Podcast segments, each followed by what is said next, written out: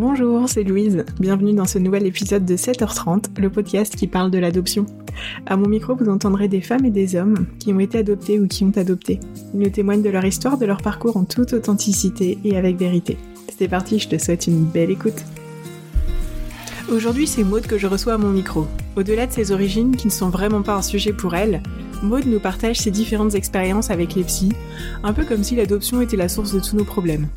Elle nous raconte aussi comment se définit la stabilité, selon elle, et son parcours parmi d'autres sujets, comme une famille adoptive un peu compliquée ou encore sa vision de l'adoption. Belle écoute!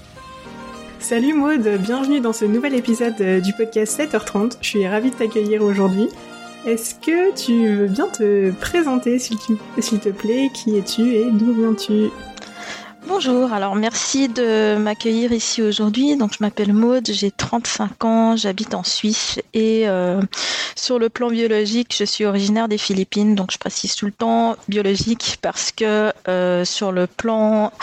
Sur, enfin, en tant que moi-même, je me considère absolument pas comme étant originaire de là-bas, je me considère comme étant suissesse à cent pour cent.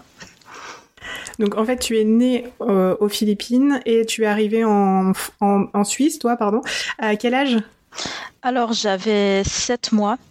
Euh, la procédure d'adoption, à ma connaissance, elle a été engagée alors que j'avais un jour ou deux.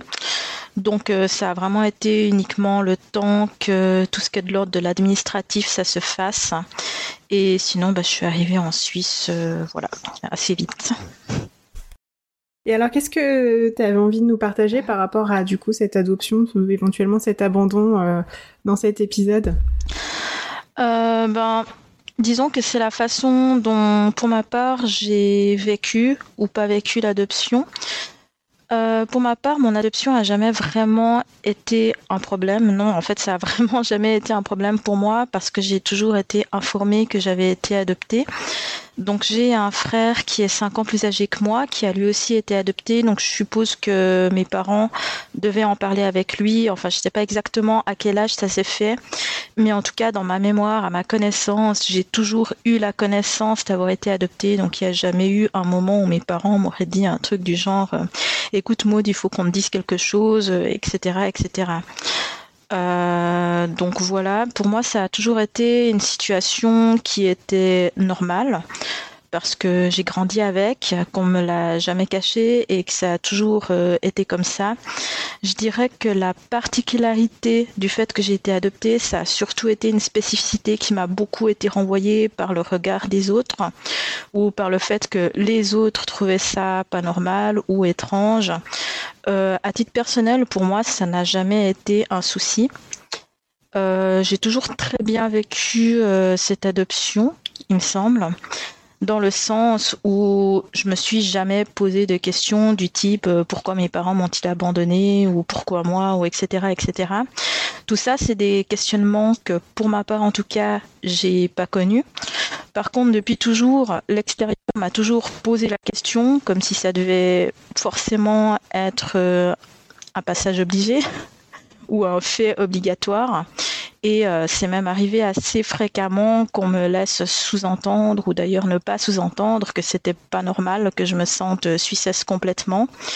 Euh, et que normalement, j'aurais dû absolument avoir une quête de mes origines. Il y a même des gens, parfois, ça les fait en quelque sorte bugger ou qui viennent me dire des trucs du genre « mais pourquoi t'aimes pas ton pays ?» Et moi, je suis là « non, mais j'ai un pays, c'est la Suisse et j'aime mon pays. » Et euh, c'est vrai que pour moi, il y a quelque chose qui comprend pas toujours en quoi est-ce que ça dérange autant l'extérieur alors que moi, je suis en ordre avec moi-même. Quand tu dis que c'est, dans ce que j'entends, dans ce que tu dis, c'est que c'est l'extérieur qui te renvoie effectivement que tu as, mmh. as été adoptée. Est-ce que tu as des, des exemples concrets qui te viennent en tête que tu pourrais nous partager ? Alors c'est effectivement tout le temps de poser des questions. Donc déjà, euh, c'était un peu différent à l'époque où j'habitais à la campagne, probablement parce que tout le monde nous connaissait, vu que souvent c'est des milieux qui sont euh, assez rapprochés. Euh, à l'époque, tout le monde savait que j'étais la fille de mes parents et les gens se posaient pas de questions, c'était complètement normal. Donc depuis que j'ai grandi et que j'habite de façon autonome à la ville, les gens sont tout le temps là à demander euh, « T'es originaire d'où ?» Je réponds « De Suisse ». « Non, mais ta nationalité, oui, c'est la Suisse aussi ». Et en fait, ça insiste assez lourdement. Donc il euh, y a beaucoup de gens qui ont vraiment un problème au, avec le fait qu'on puisse simplement venir de Suisse et être originaire de Suisse. Euh, souvent, on vient comme ça me poser euh, des questions. Donc les gens, euh, ils insistent, ils n'ont pas envie de comprendre. Euh, et après, si je leur dis que je viens de Suisse et que je suis originaire de Suisse, ils vont me poser des questions comme « Ah, mais t'es né en Suisse ?» ou et cetera. Et en fait, non, le, le fait que moi, je sois simplement de nationalité suisse et rien d'autre, c'est quelque chose qui a beaucoup de peine à passer. Et toi, qu'est-ce que tu mets en place, mettais en place euh, quand tu avais ce genre de, de... un peu agression extérieure, en fait ?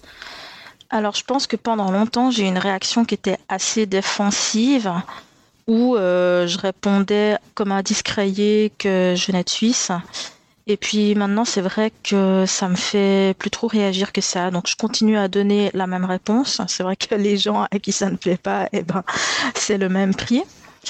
Euh, souvent, s'étant une manière de répondre que j'ai développée, ça a été euh, sur le plan biologique, je viens des Philippines. En vrai, je viens de Suisse. Et généralement, les gens comprennent. T'as, t'as vécu, toi, des, des formes de racisme ou des choses comme ça ? Alors oui, je dirais beaucoup à l'école primaire parce que j'ai grandi à la campagne, euh, vraiment la campagne de la campagne. Et que là où j'ai grandi, il y a passablement peu d'étrangers. Donc je dirais que sur une classe de vingt-cinq enfants, il devait y avoir quatre étrangers grand maximum, plus moi qui me considérais pas comme étrangère et qui était pas forcément considérée comme telle. En tout cas, je le ressentais pas forcément comme ça. En tout cas, sur le plan culturel. Par contre, pour tout ce qui a trait à la couleur de la peau, c'est vrai que là, j'ai souvent pris euh, des insultes ou des commentaires ou des choses comme ça. Je pense pas que c'était le seul facteur qui provoquait les moqueries. Il y avait probablement des autres choses aussi. Mais en tout cas, c'était quelque chose dont les autres enfants aimaient bien se servir comme excuse pour la méchanceté. Euh, je pense que s'il n'y avait pas eu ça, il y aurait probablement eu des autres choses. Il y a toujours euh, un détail qui est trouvé. Oui. Il y a toujours, de toute façon, même si ce n'est pas une question de, de couleur de peau, de racisme mmh. ou quoi que ce soit, il y a forcément toujours un petit, un petit quelque chose à, à critiquer chez les autres quoi, et trouver une, une petite faille. Mmh. Et euh, je te pose la question, t'as le droit de me dire que t'as pas envie de me répondre. Euh, pendant ton enfance, euh, ta relation avec ta famille, c'était comment ? Alors, quand j'étais toute petite, petite, petite, je pense que les premières années, ça allait. Maintenant, je pense que c'est devenu de plus en plus compliqué en grandissant. Euh, pas à cause de l'adoption, mais pour des raisons diverses et variées. Euh, tout d'abord, le fait que moi, je suis un profil atypique. Donc, euh, quand j'avais trente ans, j'étais diagnostiquée comme euh, haut potentiel intellectuel et syndrome d'Asperger. Mais ça, on ne le savait pas quand j'étais enfant. Donc, il euh, y a eu ça qui a fait que ça a été un peu compliqué. Et ensuite, avec mes parents, c'est assez vite devenu tendu parce que, comme beaucoup de couples, bah, au bout d'un moment, avec le temps, parfois, ça se distend. Et que mes parents avaient aussi des personnalités qui étaient un peu compliquées, dans le sens où mon père, je l'ai identifié plus tard comme une personnalité toxique, ce qui a fait que j'ai coupé les ponts totalement avec lui à l'âge de dix-huit ans, donc ça fait bientôt dix-huit ans. Euh, ma mère, en fait, était une personne qui était extrêmement, extrêmement, extrêmement anxieuse. Euh, voilà, je l'aime beaucoup, mais le fait est qu'elle nous a énormément transmis, à mon frère et moi, des réflexes défensifs où, euh, d'une façon générale, on a beaucoup été empêchés de faire nos expériences d'enfants en grandissant, c'est-à-dire de commencer à sortir, de se casser la figure, euh, de commencer à fréquenter des personnes de l'autre sexe ou du même sexe, enfin peu importe, et de se prendre des claques. Enfin, tout ça, ça a beaucoup été des expériences qu'elle nous a empêchés de faire. Et ça a fait, en grandissant, sur le plan psychologique, un cocktail qui était un petit peu explosif. Donc, euh, du coup, voilà. Parfois, il y a eu des moments de notre vie où ça a été un peu compliqué. On s'en est sorti comme on a pu. euh, de mon côté, ben, tout ça, c'est des choses en fait que j'ai plus ou moins réussi avec le temps à observer et à décortiquer et à désamorcer. Donc voilà, tout va très bien. Et pour décortiquer tout ça, tu as été accompagnée ? Alors, j'ai été accompagnée, oui, j'ai fait différents essais avec des psychologues quand j'étais adolescente.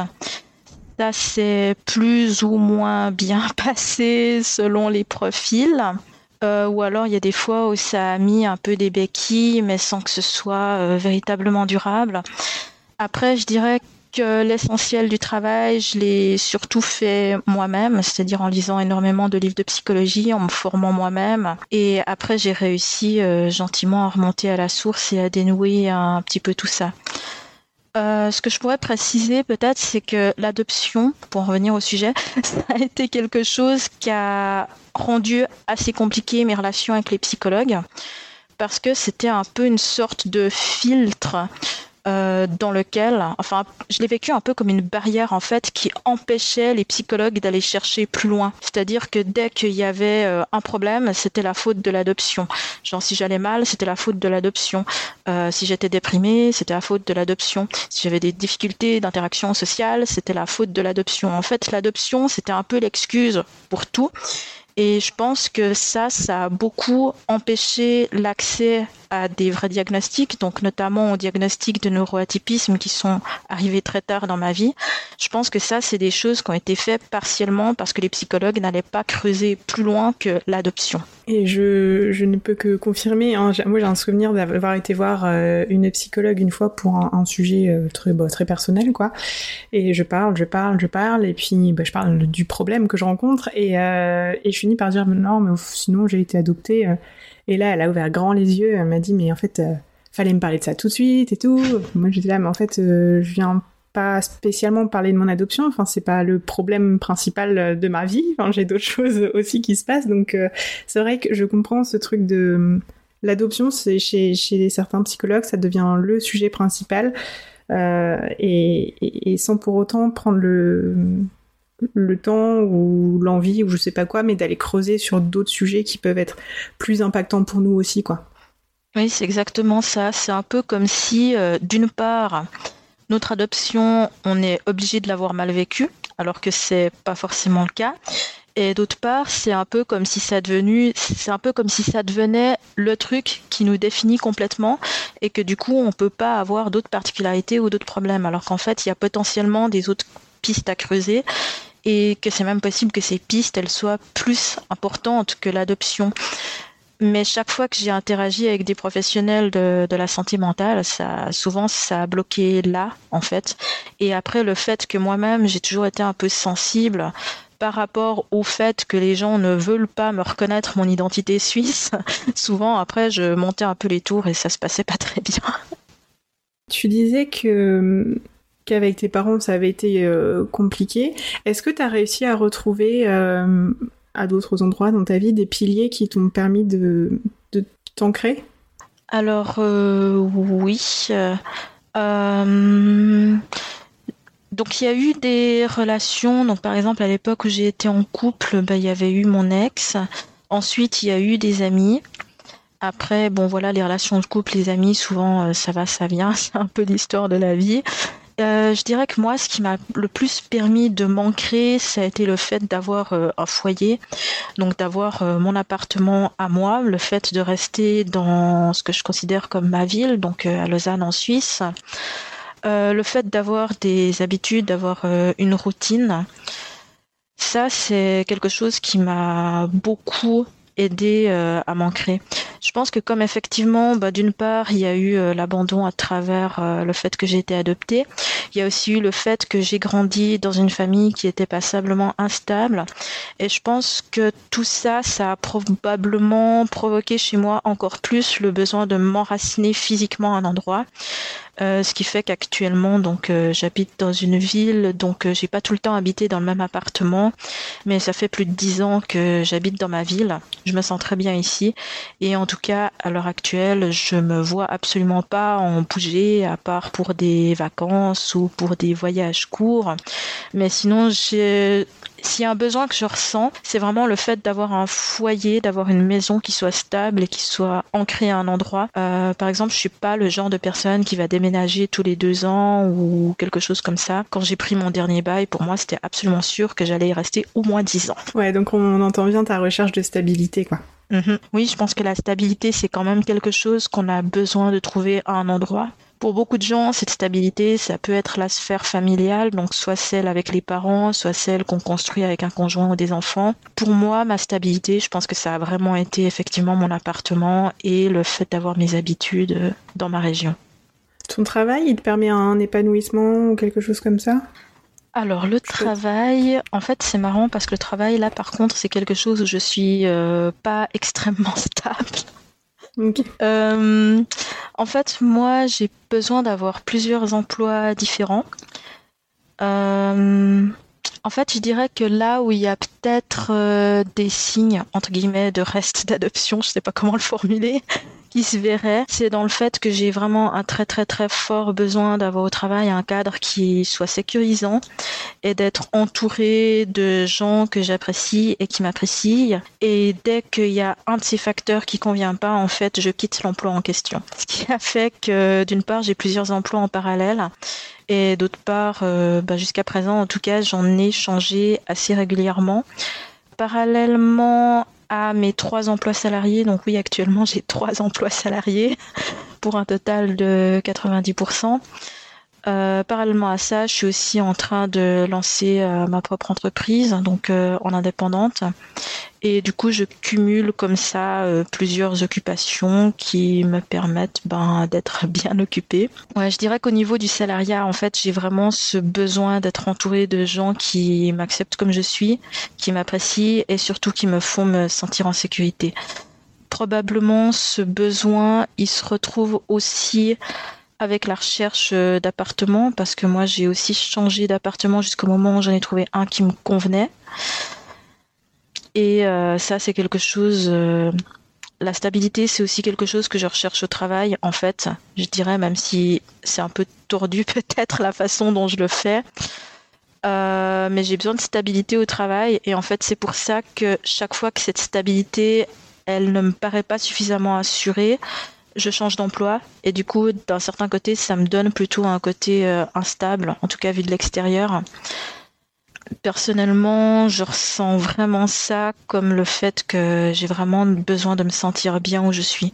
Ouais, t'as ce truc de chez toi maintenant, dans, dans ton propre foyer, tu te sens bien. Mmh. Et au travail maintenant, c'est la quête de euh, il faut que je trouve l'endroit où il y a une stabilité, il y a un cadre et où je suis bien. Alors, il tu... faut que, je sais pas, j'utiliserai pas forcément cette expression-là, mais en tout cas, j'en ai besoin. Voilà, t'en as et besoin. Et je la recherche.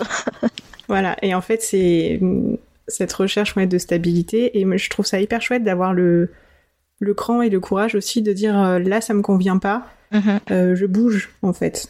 Oui. Donc après, je dirais que c'est quelque chose que j'ai fait avec ma famille euh, adoptive aussi. Donc je pense que ça doit probablement appartenir à mon caractère euh, de base, parce que mon père a jamais voulu m'écouter et m'accepter euh, comme j'étais. Quand j'avais des choses à lui dire, il fallait que je me plie à ses conditions. Même quand on s'était pas vu depuis dix ans, il fallait que si on se revoit, que je me plie à ses conditions. Donc j'ai dit euh, non merci. Et euh, je pense que ça a toujours fait partie quelque part de ma personnalité, de dire quand quelque chose me convient pas, ben je coupe. Je pense que peut-être aussi le fait que j'ai pas eu de racines sur le plan biologique, parce qu'il y a eu une coupure à ce moment-là aussi, c'est possible que inconsciemment ça ait aussi généré chez moi ce comportement où ben ça me convient pas, je coupe. Euh, ma mère, elle, c'est quelqu'un qui était, donc je parle de ma mère adoptive, bien entendu, c'est quelqu'un qui était un peu plus ouverte à m'accepter comme j'étais, à m'écouter, même si il y a eu des moments où ça a été euh, un peu compliqué. Mais avec elle, par contre, quand je me suis imposée et que j'ai dit quelles étaient euh, les choses que j'acceptais et celles que j'acceptais pas, celles que je pouvais supporter et celles que je pouvais pas supporter. Elle, elle a été ouverte aussi à elle évoluer de son côté pour que nos rapports puissent s'améliorer. Donc avec elle, euh, on est resté en contact.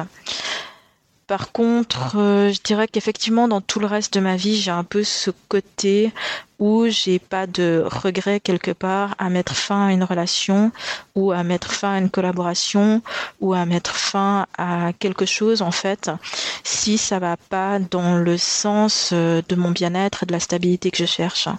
Je partage hein, ce, que, ce à quoi je pense quand tu, quand tu me parles, quand je t'écoute. Euh, j'entends... En tout cas, ce qui résonne chez moi, tu vois, c'est un peu cette notion de, de survie.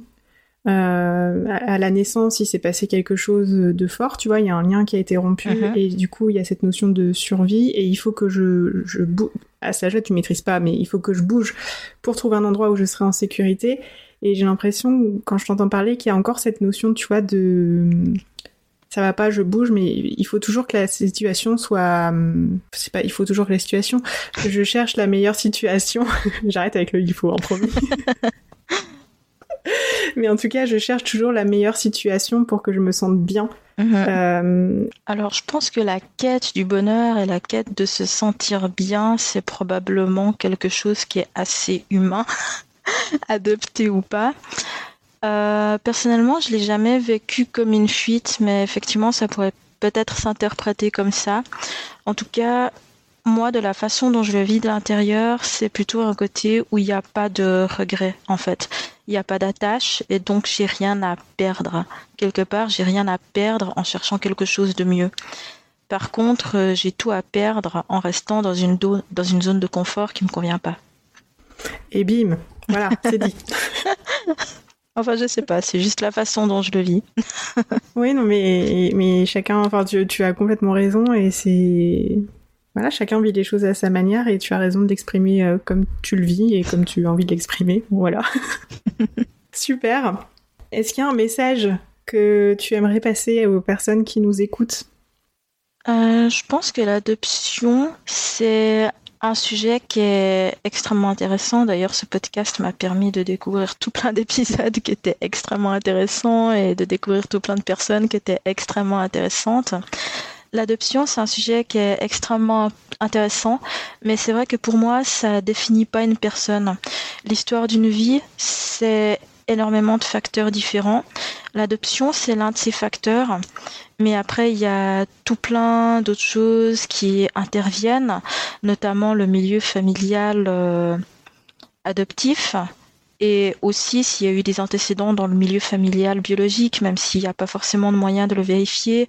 Je pense que ça impacte aussi effectivement la personne.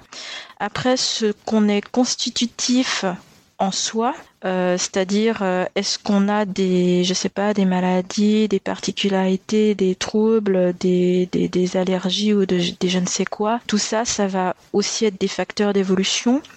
Ensuite, euh, sur le plan sociologique, le milieu où on grandit, est-ce qu'on grandit dans un milieu aisé, dans un milieu pauvre, à la campagne, à la ville, tout ça, ça va aussi être des facteurs qui vont faire construire euh, une personne. Selon ses expériences de vie, ce à quoi elle va être confrontée dans son existence, si elle va être bien entourée aussi, par exemple, sur le plan scolaire, au niveau de ses professeurs, si euh, à l'école primaire ou au cycle, est-ce que les professeurs vont être compréhensifs, accompagner la personne, ou est-ce qu'au contraire, ils vont la brimer, les premières expériences de travail. En fait, c'est tout ça qui construit une personne. C'est énormément de choses différentes, c'est ses relations, c'est son histoire de vie, ses expériences, sont vécues de manière globale. Et je pense que l'adoption, quelque part, c'est un seul de ces facteurs. Mais pour moi, ça résume ni une personne, ni ses origines, en fait. Ça résume pas non plus pour moi les origines d'une personne. Donc, dans mon cas, j'ai été adoptée sur le plan biologique. Je le répète parce que c'est vraiment ma formulation. Je suis originaire des Philippines. Euh, en termes de cœur et d'esprit, moi je me sens suissesse à cent pour cent. Et à l'inverse, je connais autour de moi des gens qui euh, sont suisses depuis euh, le Moyen-Âge, selon tout leur arbre généalogique que parfois ils connaissent, selon certains, et qui pour autant se sentent pas originaires d'un pays particulier. Euh, je connais aussi des gens qui sont, euh, par exemple, immigrés de la troisième génération, qui sont nés en Suisse, qui ont vécu toute leur vie en Suisse et qui n'ont que le, par- que le passeport suisse et qui, pour autant, se sentent originaires de leur pays d'origine. Donc, c'est vraiment un ressenti qui est extrêmement personnel et qui peut énormément varier selon euh, les personnes. Et je pense que dans tous les cas, ben, c'est pas à une autre personne qu'elle-même de savoir qui elle est. Euh, et ce, ben, peu importe au fond qu'on ait été adopté ou pas, ou qu'on vienne de Suisse ou d'un autre pays. Super, bah écoute, merci beaucoup pour ce message que, que tu passes, et c'est un peu ce que je passe aussi comme message. On a été adopté, mais on n'est pas que adopté. On est plein d'autres choses aussi, on a vécu plein d'autres choses aussi, et euh, ouais, merci pour ce chouette message pour conclure cet épisode. Maude, si on veut te, t'envoyer un petit message, te contacter, où est-ce qu'on te retrouve ? Alors, sur mon compte Instagram, Phenix en soi, vous pouvez sans autre euh, venir m'envoyer des messages et je vous répondrai avec beaucoup de plaisir. Super, bah écoute, je mettrai les, le nom de ton compte Instagram sur les notes de l'épisode. Je te remercie pour notre échange. C'est un échange express, mais un peu coup de poing et qui me fait bien. Merci aussi. J'espère que vous, auditeurs, ça vous aura plu aussi. N'hésitez pas à nous faire un petit retour et je vous dis à très bientôt. Et voilà, c'est fini pour cet épisode. Si tu souhaites faire passer des messages ou réagir à cet échange, tu peux le faire sur le compte Instagram sept heures trente point podcast. Je me ferai un plaisir de les relayer à la personne qui vient d'échanger avec nous. D'ailleurs, si cet épisode t'a plu, je t'invite à en parler autour de toi et à mettre cinq étoiles et un commentaire si tu en as envie sur Apple Podcast. Ça permet de donner de la visibilité au podcast ainsi qu'à tous ces échanges. Et si tu as envie de partager ton histoire et ton parcours à ton tour, je t'invite à remplir le formulaire qui est en lien dans les notes de ce podcast. J'échangerai avec toi avec grand plaisir. En tout cas, d'ici là, je te dis à la semaine prochaine.